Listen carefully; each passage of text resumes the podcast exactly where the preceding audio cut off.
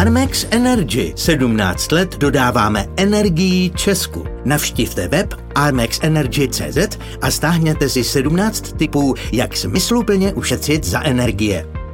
Posloucháte podcast týdeníku Respekt o dopadech článku Kdo zabil Dorotu Eš o týrání lidí s mentálním postižením a těžkým autismem. Odpověď na titulní otázku článku Petra Třešňáka Kdo zabil Dorotu Eš není jednoznačná, jak se může jevit na první pohled. Víme, že smrt má v konečném důsledku na svědomí konkrétní pečovatel Jindřichohradeckého ústavu, ale na vině je i systémové týrání s hlubokými kořeny v prostředí české ústavní péče. I o tom, i o reakci, kterou vyvolal Petrův článek, bude dnešní podcast. Podnětný poslech vám přeje Štěpán Sedláček.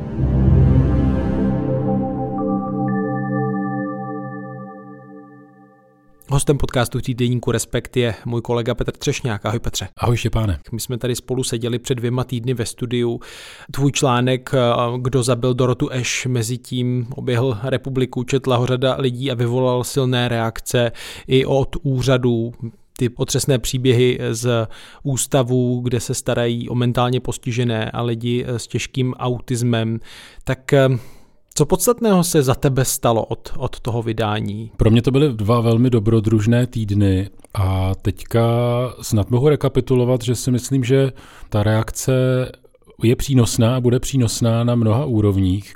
To, co považuji asi za nejdůležitější, je, že jsem měl schůzku zrovna dneska, tedy v pátek, s vládní zmocněnkní pro lidská práva Klárou Laurenčíkovou a šéfkou kabinetu premiéra Janou Kotalíkovou na úřadu vlády, schůzku, který, kterou vlastně inicioval nebo zadal sám premiér Petr Fiala k tomuto tématu s vědomím toho, že je to důležité nějak koncepčně uchopit. Já zatím nemohu být příliš konkrétní, protože to ještě není uzavřené, ale zdá se, že by mohlo vzniknout nějaké skutečně systémové řešení pro tuto oblast a jeho podobu bychom mohli znát už do Vánoc, což považuji za relativně velký úspěch vzhledem k tomu, že předtím o tématu chování náročného na péči nepanovalo nějak obecně silné povědomí. Ono krátce po zveřejnění toho článku zveřejnil vyjádření také minister Marian Jurečka, minister práce a sociálních věcí. Eh, zároveň eh, tím, myslím, poslal i dopis nebo hm, nějakou zprávu, kde tedy navrhuje určité kroky a hm, odsuzuje ten stav, který je vlastně přiznává, že jde o systémový problém. Jsem si vědom toho, že v České republice ten systém rozhodně rozhodně má velké prostory ke zlepšení, že to není jenom oslování jednotlivce, se to mám jako dopřesnit. Jo. Nemůžu říct, že bych byl úplně překvapen, na druhou stranu do určité míry to, že vlastně tyhle případy, a pan Třešňák jim psal ještě teďka vlastně ještě jako zase, že se mu ozývají další rodiče, tak prostě pro mě nejsou, nejsou lidský, ani politicky, ani odborně nic příjemného a prostě vnímám tu zodpovědnost, když se třeba tenhle případ stál před rokem a půl, nespadá do mého období, tak tím se vůbec z toho nevyvinuju, nebo netvrdím, že, že prostě jako za mě to teď nějak zásadně lepší. My děláme kroky, které by měly v nějakém střednědobém horizontu, aby se to výrazně zlepšilo. To děláme. Ty si na to potom reagoval otevřeným dopisem, eh, který vyšel eh, na webu týdeníku Respekt. Tak eh, byla ta jeho reakce, ty jeho navržené kroky dostatečné? Mířil k jádru pudla, když to tak řeknu? Já jsem rád, že reagoval. Myslím si, že to bylo na místě vzhledem k těm popisovaným tragédiím a jsem rád, že se ministerstvo chystá nějakým způsobem toto téma také uchopit. Na druhou stranu musím říct, že ta reakce byla tak trochu na půl cesty, zejména v tom smyslu, že bych očekával nějaké ambicioznější pojmenování toho problému. V té reakci se termín chování náročné na péči tuším vůbec neobjevil a očekával bych také nějaké ambicioznější stanovení cílů. Tohle bylo částečně odvolávání se na aktivity, které Ministerstvo práce a sociálních věcí již dělá. To je politice se to často využívá, tento trik. Docela se mi líbilo jako to posílení inspekce sociálních služeb, které, která by měla nějak kontrolovat vlastně zacházení s, s jejich klienty. To je určitě slabá stránka celé věci a pak ten důraz na rozvoj komunitních služeb, ale očekával bych, že to bude trochu takové intenzivnější, ambicioznější a přesnější. My, když jsme se spolu posledně bavili, tak si hodně zdůrazňoval problém ve vzdělání vlastně i toho personálu, v tom, jak k tomu přistupují a jaké mají možnosti. Tak eh, tam mi přišlo, když jsem si to četl, že vlastně tímhle směrem ani minister neuvažoval tolik. Příliš ne. Ten pečující personál v sociálních službách má dneska prostě obrovsky těžkou práci. Zejména pokud se ocitají v institucích, které nejsou úplně dobře řízené a přežívají v nich nějaké ústavní zvyklosti, tak je to obrovsky náročná práce, špatně ohodnocená s nízkým společenským statutem a to by se určitě mělo změnit. A jednou z těch možností, jak to změnit, je vlastně těm lidem, kteří jsou na určitých jako středních pozicích nebo vedoucích pozicích pro kvalitu těch služeb, jako dodat eh, nějaké lepší know-how pro rozumění potřebám lidí s mentálním postižením. A mám zkušenost, že potom v takovémto týmu takto vedeném týmu je ta práce mnohem radostnější jak pro klienty, tak pro ty pečující. Ministerstvo prozatím tento aspekt příliš neadresovalo, vlastně v tom vyjádření pana ministra se nic nepíše o té odbornosti, porozumění chování nebo nastavení chování. Já předpokládám, že to je něco, co by mohla řešit nějaká pracovní skupina v brzké době, aby se to adresovalo trochu konkrétněji. Ten článek popisuje tragické události, které už se staly, ale také se věnuje tomu, že se aktuálně děje další šikana, a to konkrétně v domově pod Lípou v Lipníku ve středočeském kraji. Na to i reagoval vlastně ombudsman Stanislav Křiček, který vydal prohlášení, kde potvrdil, že tedy na základě zjištění z návštěvy toho domova podal trestní oznámení na poskytovatele. Tak za ty dva týdny co se tam událo v tom domově? Jsou vlastně už dnes ti klienti, ty děti, mladiství bezpečí, dá se to tak říct? To bych tak úplně si nedovedl odhadnout, ale z mého pohledu ten středočeský kraj koná velmi dobře a je to hodně zásluha eh, paní hejtmanky, která jakmile se o tom případu dozvěděla, tak ho začala velmi intenzivně řešit. Dostala se mi díky časopisu Respekt, odbor sociálních věcí a pan radní Hrabánek, který má na starosti tuhle problematiku, to začali okamžitě řešit, protože jsme o tom opravdu nevěděli. Bohužel musím říct, že za celou tu dobu, co my jsme třeba na, na kraji, což už jsou teď dva roky, tak e, nikdo nepodal vůbec žádný podnět na tohle zařízení. Nepřišla prostě vůbec žádná stížnost. Vlastně až teď, když s panem ředitelem vlastně se ověřovaly ty informace, které jsou uvedeny v tom vašem článku, tak jsme se dozvěděli o tom, že v minulosti měl přijmout nějaké žádosti, ale jak tvrdí, že byly neprůkazné a tak dále a tak dále. Ale my jsme nevěděli paradoxně, nebo ani já jsem to nevěděla, že vůbec probíhá nějaký šetření ze strany ombudsmana a musím říct, že tohle moc nechápu, jestli veřejný ochránce práv došel e, po kontrole k závěru, že je problém, jak to, že prostě nekontaktují jako zřizovatele, abychom prostě na základě těch informací ten problém hned řešili. Takže jsem z toho v šoku. No. A ona se tedy o tom případu dozvěděla opravdu až ze stránek Respektu, jak tedy řekla kolegyni Barboře Chaloupkové, tak pro ní to byla úplně nová, nová věc za ty dva roky ve funkci. Ano, pro ní to bylo úplně nová skutečnost a myslím, že se to dozvěděla ještě o pár dní později, protože tuto jako poměrně palčivou aktuální věc z nějakého neznámého důvodu nepřejímala zpravodajská média, takže to bylo jenom jenom v tom respektu s nazvýmkou blesku. Ale ve chvíli, kdy se to dozvěděla, tak to začala velmi intenzivně řešit. V tom domově pod Lípou proběhlo několik návštěv lidí ze sociálního odboru, byl tam i e, radní zodpovědný za sociální oblast. A oni dlouho neměli jiný podklad než ten text, ale byla jim doručena zpráva ombudsmana z toho posledního šetření, která je velice znepokojivá a na základě toho vlastně ten krajský úřad inicioval na jednání rady odvolání současného ředitele Aleše Koblihy, který byl odvolán z funkce tuším včera. Paní hejtmanka se velice intenzivně zajímá o to, jak tam jako přenastavit tu péči a zajistit potřebnou kvalitu a bezpečí těch klientů. Zároveň v tom zařízení probíhá nějaká taková jako týmová dynamika, takže tam padly nějaké výpovědi, píšou se nějaké petice, a bude to asi chvíli trvat, eh, zaběhaný systém se nezmění ze dne na den, ale tu středočeskou aktivitu hodnotím velmi pozitivně. K tomu bych si troufnul dodat, že na rozdíl od aktivity jeho českého kraje, který se zhruba 5-6 dnů po publikování toho textu tedy dal dohromady společnou odpověď krajského úřadu a ředitelky toho Jindřichohradeckého domova, která v podstatě říká, že smrt Doroty Šandorové byla ojedinělým selháním a jinak je všechno v pořádku, když to schrnu z mého pohledu je to naprosto skandální vyhýbání se z odpovědnosti za, za vážný systémový problém a pokud bych byl rodičem dítěte s mentálním postižením v Jižních Čechách, tak bych se velmi obával toho, jak mu bude garantovaná péče. Je to, řekněme, nějaký pocit eh, zadosti učení, že ta tvoje práce mnoha měsíční se, řekněme, nějak eh, vyplácí, nebo je na to takováhle reakce, která při nejmenším v těch prvních dvou týdnech vypadá, že by se něco mohlo změnit, že by se ty postupy mohly zlepšit? Během těch dvou týdnů určitě byly chvíle, kdy jsem si říkal, že se vlastně nic neděje a ono to pochopitelně chvíli trvá, než lidé ten text přečtou a nějakým způsobem se zorientují. Teď po těch dvou týdnech mám docela dobrý pocit, že se věci hnuly kupředu. Eh, dneska jsem byl s okolností na úřadu vlády na eh, schůzce, kterou po, mém podnětu nějak inicioval pan premiér Fiala, který tam tedy nebyl osobně, ale byla tam šéfka jeho kabinetu a vládní zmocněnkyně pro lidská práva. Eh, mimo jiné a šéf poradců pana premiéra a řešilo se vlastně, jak tu tématiku podpory lidí s mentálním postižením a náročným chováním uchopit jako koncepčně systémově. Rýsují se nějaké možnosti, jejichž podoba by měla být známá, doufejme do Vánoc a pokud se tohle to podaří, tak mám pocit, že eh, ta moje práce snad měla nějaký smysl, že pomohla ten problém vůbec dostat na mapu a soustředit k němu potřebnou pozornost. Velmi dobře také reagoval Senátní výbor pro sociální politiku. Byl jsem tam na pozvání jeho předsedkyně paní senátorky Miluše Horské a ta přislíbila zase udělat nějaký odborný kulatý stůl, jak vlastně péči těmto lidem poskytovat, který by měl proběhnout začátkem března.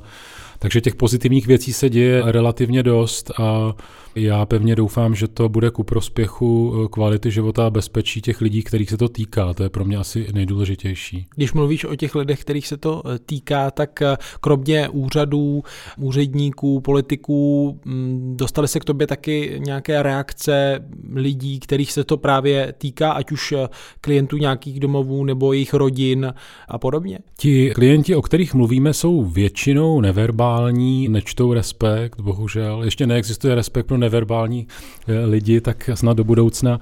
Nicméně psala mi řada pečujících, ať už jako rodinných příslušníků nebo i profesionálních pečujících a mám pocit, že doufejme, že převažuje eh, po tom prvotním úleku, co se všechno může stát, který je pochopitelný, protože každý asi na takovou zprávu reaguje šokem, takže převažuje nějaká naděje, že by snad eh, zpráva o těchto tragédiích mohla dát věci trochu do pohybu. Mezi lidmi, kteří se sociální práci a sociální podpoře věnují jako profesionálové tak a jsou v tom smyslu nějak progresivní, tak jsem měl v těch minulých dvou týdnech pocit takové se jako vzepětí naděje a odhazování strachu, jako kdyby se děla nějaká, nějaká taková vlna, která snad přinese něco lepšího. A organizace, kterou jsme s mou ženou založili, Děti úplňku, by tomu chtěla napomoct a zároveň tedy nějakým způsobem připomenout eh, památku Doroty Šandorové a její zbytečné smrti. Takže na Tříkrálovou noc 6. ledna 2023 eh, chystáme pětní schromáždění, které budeme pořádat spolu s dalšími organizacemi, které se nějak věnují tématu mentálního postižení půl šesté večer před budovou Ministerstva práce sociálních věcí, kde bychom chtěli držet minutu ticha za Dorotu Šandorovou a zároveň eh, připomenout osudy lidí s mentálním postižením, kteří nějak trpí v systému kvůli nevhodně nastavené péči.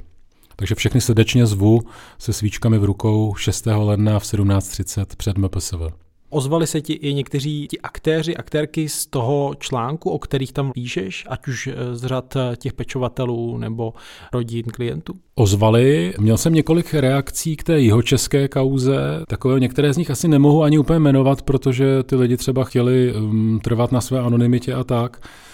Ten vývoj je takový velmi smutný, že to, to, to vyjádření kraje tvrdí, že všichni zaměstnanci ve schodě si myslí, že všechno bylo v pořádku a šlo o ojedinělé selhání. A samozřejmě ty zdroje těch mých informací jsou velmi znepokojeni tím, jak se to vyvíjí, protože tam jako nenastává nějaké velké poučení z té tragédie. Probíhá tam jakési pátrání, kdo tím whistleblowerem byl. Myslím, že to je za hranou evropského přístupu k whistleblowerům, které chrání příslušná evropská směrnice, která bude převáděna do české legislativy. Takže tohle to mě naplňuje takovým trochu smutkem, že není, není jednoduché poukázat na tragédii, která má systémové příčiny a čelit tomu vlastně té obraně toho systému, který způsobil. Tak eh, ano, tyto, tyto reakce jsem měl. Z těch středních Čech tuším, že se na mě nikdo neobrátil. Z toho, z toho Lipníka to byla ta druhá kauza. A pak se samozřejmě také ke mně dostávají reakce lidí, kteří pracovali nebo pracují v jiných zařízeních, případně jsou jejich klienti nebo rodinní příslušníci, kteří poukazují na nevhodné zacházení velmi podobného typu, takže je možné, že budu mít co investigovat i do budoucna. vlastně si čím dál víc myslím, že nějaká míra takového jako výchovného násilí v tom sociálním systému je bohužel standardem. Ne, že by se odehrávala všude, chraň Bůh, ale nejsou to úplné výjimky. Tak uh, to je takový můj obraz jako z, z různých e-mailů, které se ke mně dostaly v těch posledních dvou týdnech. A řekl bys, že to je nějakou v úvozovkách kulturou toho daného zařízení, nebo že už eh, si to třeba odnášejí i eh, z nějakého vzdělávacího zařízení, z nějaké průpravy, že prostě mm, poslední instancí jsou fyzické tresty a něco podobného, že to si prostě s sebou ti lidé nesou, že při práci s takto postiženými lidmi je to prostě možná cesta. Do jisté míry to bude rezidum toho komunistického ústavního přístupu, kde, kdy si myslím, že ty fyzické tresty byly úplně, úplně běžné, používaly se, jak ty, eh, ti lidé s postižením jsou často infantilizováni, to znamená, že se k ním vztahujeme, jako by to byly děti, a jak ty fyzické tresty na dětech bohužel jsou v českém prostředí něco, co přežívá, tak nějaký ten výchovný pohlavek nebo zavření někam je, je něco, co se velice snadno přenese i na klienty s mentálním postižením. Určitě jsou obrovské rozdíly mezi těmi poskytovateli sociálních služeb. Eh, někdo dělá všechno pro to, aby se nic podobného nemohlo stát. Ale pak jsou takové jakoby zapomenuté ústavy, služby, kde se někde ve skrytu něco podobného dít může. Kultura zařízení je klíčová, otevřenost a nasazení toho, kdo to zařízení vede je naprosto zásadní parametr, takže je to vždycky taková nějaká skládačka, ale slyšel jsem o případu ženy, která byla ilegálně přivazovaná k postranicím postele v ústavním zařízení poměrně nedávno a nebyla tam doručena žádná odborná podpora, jak ty její potíže v chování řešit jinak. Mluvil jsem s maminkou velmi brzo po výtí toho článku, která ho ani nečetla a vyprávěla mi o tom, že její dítě prostě fackují ve stacionáři a jeho, jeho vedení s tím nechce nic dělat a považuje to za takový jakýsi folklor, že někdo je prostě hold prudší povahy, tak co by a ona se bojí si stěžovat moc, aby nepřišla tu podporu, protože jinou nemá. Takže aktuálně řešíme případ vylučování dítěte ze speciální školy kvůli tomu, že nezvládají jeho chování, tam tedy není nějaké násilí proti tomu děti, ale tam ten moment toho odmítnutí, chováš se takhle, takže tě nepřijmeme a rodina na to zůstane sama a prostě se rozpadne do nějaké jako existenční psychické katastrofy. Takže děje se toho opravdu hodně. Vlastně mě ty dva týdny utvrdili v tom, že ten problém je skutečně systémový a je potřeba ho uchopit, jako dostat na mapu tuto skupinu lidí, s vědomím toho, že je potřeba rozumět jejich, jejich potřebám, které jsou specifické a že je, je potřeba věnovat pozornost tomu, jak k ním přistupujeme, protože pokud se ty věci dějou samospádem, tak se dějou špatně. A necílit tedy na ty symptomy, ale spíše snažit se nějak uspokojit ty jejich potřeby, aby potom nedocházelo k těm událostem, kdy někteří sahají k násilí. Přesně tak a vlastně se mi potvrdila i ta potřeba toho porozumění. Já jsem měl někdy v polovině týdne online eh, call s tím naším mm, irským lektorem a mentorem, který se věnuje téhleté profesi Positive Behavior Support. A tak jsme si povídali, v Irsku mimochodem ta česká kauza docela žije, protože eh, organizace Inclusion Europe, což je taková střešní organizace pro lidi s postižením, kterou vede Čech Milan Šveřepa, tak přeložila nějaký výcud z toho textu do angličtiny a, a tenhle ten Brian mi psal, jako, že Irové kolem mentálního postižení vzrušeně řeší, co se děje v Čechách, to mi udělalo radost. A znovu mi zmiňoval nějaký případ ženy, kterou teďka řešil, která měla obrovské problémy v chování dva roky. Zkoušeli všemožně rozklíčovat, v čem to je a nakonec se svolalo lékařské koncílium kvůli podezření na bolest takže protože se potřebovalo využít té jedné narkózy, kterou k tomu vyšetření potřeba, kolem ní bylo 8-10 specialistů a zjistili, že má centimetr velký střep v uchu. Celou tu dobu hluboko v uchu zapadlý, který působí neskutečnou bolest. A ten Brian mimo jiné vyprávěl, že v rámci snahy nějak zlepšit její náladu jí mimo jiné občas brali skákat na trampolínu. Tak si asi dovedeš představit, co to udělá ve chvíli, kdy má člověk zapadlý střep v uchu. Tragédie se mohou dít dnes a denně, pokud nevěnujeme soustředěnou pozornost tomu, abychom těm lidem porozuměli a abychom nějak zkusili zjistit, jak jim můžeme pomoct. Ještě mi pověz, ty jsi to tady zmiňoval, že vlastně Dorota Eš, ač je to poměrně obsáhlý článek i na poměry eh, respektu, eh, tak je to vlastně jenom střípek celé knihy, kterou připravuješ, tak eh, kudy se dál bude ta tvoje investigace nebo psaní ubírat? Já jsem trošku teďka ve stavu, že jsem knihu dal mentálně stranu a věnoval se tomu článku, takže určitě ty uh, příběhy, které se v tom textu objevily, tak se objeví i v knize. A já v tenhle moment si od té knihy slibuji nějakou možnost podívat se jako na dynamiku toho, co se děje v sociální sféře, v sociálních službách trochu jako hlouběji a třeba i esejističtěji. Takže bych třeba chtěl trošku blíž jako studovat, co dělá téma viny bez snaze změnit systém.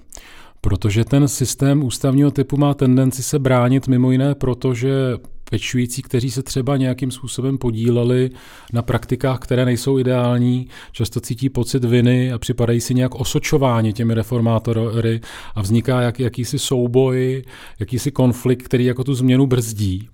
Takže bych chtěl studovat takový subtilnější aspekty toho, co se děje.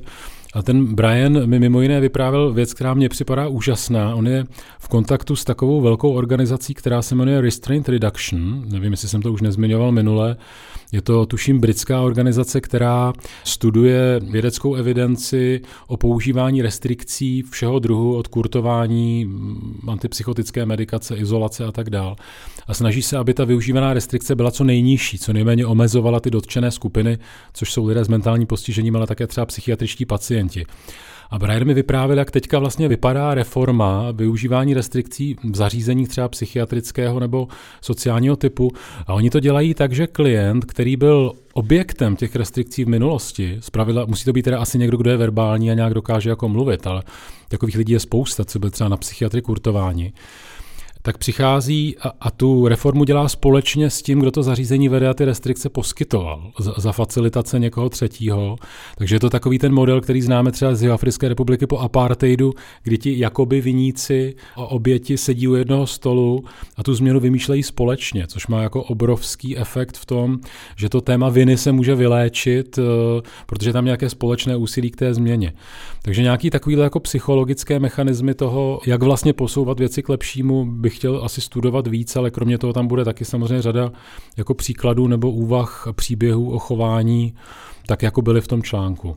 Ale pravda, že si na to ještě musím dát čas a pořádně si rozmyslet, jak ta knížka má vypadat. Ona je to určitě důležitá součást toho příběhu, že třeba člověk, který přijde po škole do nějakého ústavního zařízení a rozhodně eh, by ani nechce se chovat eh, k těm klientům, k postiženým lidem nějak násilně špatně, tak pod vlivem toho prostředí a té kultury těch mravů, které tam panují, tak třeba dospěje do stavu, kdy dělá něco, co by si v minulosti vůbec nemyslel, že bude dělat. Je to trošku sociální experiment, že jo, Zimbardovský, tak eh, jak se tohle stane? Vlastně tomuhle porozumět, to může být klíčové. No, já myslím, že to říkáš úplně přesně a mě to jeden z těch zdrojů kolem toho případu Doroty Šandarové vlastně říkal, že když nastoupil jako mladý pečovatel do nějakého toho ústavu, polovina 90. let, tak mu prostě ti starší řekli, jo, a když bude zlobit, tak, eh, tak ho zavři nebo jí zavři do síťového lůžka. A že vlastně jako nakoupil od těch zkušenějších jako tu praxi, kterou začal sám v sobě spochybňovat až postupně, protože prostě neměl informace, Úplně mu to nesedělo, ale takhle se to dělá. Tak člověk eh, se přizpůsobí. Jedna ze zajímavých věcí třeba v tom, jak se vzdělávají odborníci v té podpoře pozitivního chování, je v tom, že oni se učí i v tom, aby byli schopni čelit systému že mi vyprávěl ten náš lektor, že hraje takovou rolovou hru, že člověk se ocitne v roli 20-letého nováčka v zařízení, kde se nějakým způsobem nevhodně zacházejí s klienty a odehrává se takový jako zkušený dialog, kde oni mu říkají, a, a kolik ty máš titulů? A jak, jak dlouho tady pracuješ? Jako, že ty mě budeš říkat, co, jak se to má dělat správně. Aby člověk byl vlastně schopný hodnotově obstát tadyhle v tom strašně silném tlaku, který ten systém jako hájící svoji vlastní zažitou praxi, tak eh, se, se snaží jako udržet. Takže ve hře je spousta takových, jak říkáš, i zimbardovských mechanismů a myslím si, že to potřebujeme nejprve jako důkladně pochopit, protože hrát hru na oběti a vyníky sice, sice můžeme, ale to většinou vede k vleklému konfliktu, který jednak není ani garancí co nejrychlejší reformy a hlavně za sebou zanechává spoustu jako špatných emocí a to, to jistě není cílem. Byť si myslím, že někteří lidé skutečně nemají v sociálních službách pracovat, protože se chovají velmi nevhodně, ale pak je tu celá řada lidí, kteří potřebují dostat příležitost se naučit něco nového. A to by, to by mělo být jako hlavním eh, hlavním obsahem té změny. Jo? Dát lidem příležitost dělat to líp. Ty v tom příběhu Doroty Šandorové zmiňuješ také, že měla sestru Žanetu, ale dále se jí nevěnuješ. Je to ještě příběh, který bys chtěl nějak dopovědět. Je to, je to významné, to srovnání dvou sester, které, eh, u které se ten systém zachoval úplně jinak právě kvůli tomu, že se jinak chovala? To je zajímavý nápad, který mě nenapadá tebe teď jo a já si ho určitě vezmu do hlavy. Pokusím se zeptat, jestli se o Žanetě... Ono se na dokonce těch sourozenců uh, z této rodiny, kteří žili takhle v různých institucích, je, je víc. Nicméně ta Žaneta byla dvojče, takže to bylo by to zajímavé dopovídat, podívat se, kde vlastně dneska je a jak skončila. Asi se zkusím zeptat těch lidí, kteří by mohli vědět. Nemyslím si, že bych věnoval nějakou úplně zás, zásadní energii do investigace a toho, abych ji našel, ale bylo, bylo by to zajímavé vědět, to je pravda. Tak se budu případně těšit. Petr Třešňák, děkuji za rozhovor. Děkuji moc za pozvání. To bylo z dnešního podcastu týdeníku Respekt vše. Celý článek najdete odemčený na našem webu respekt.cz, kde najdete také rozhovor s Mariánem Jurečkou, který udělali Barbara Chaloupková a Andrea Procházková. Díky, že nás posloucháte a čtete. Naslyšenou se brzy těší Štěpán Sedláček.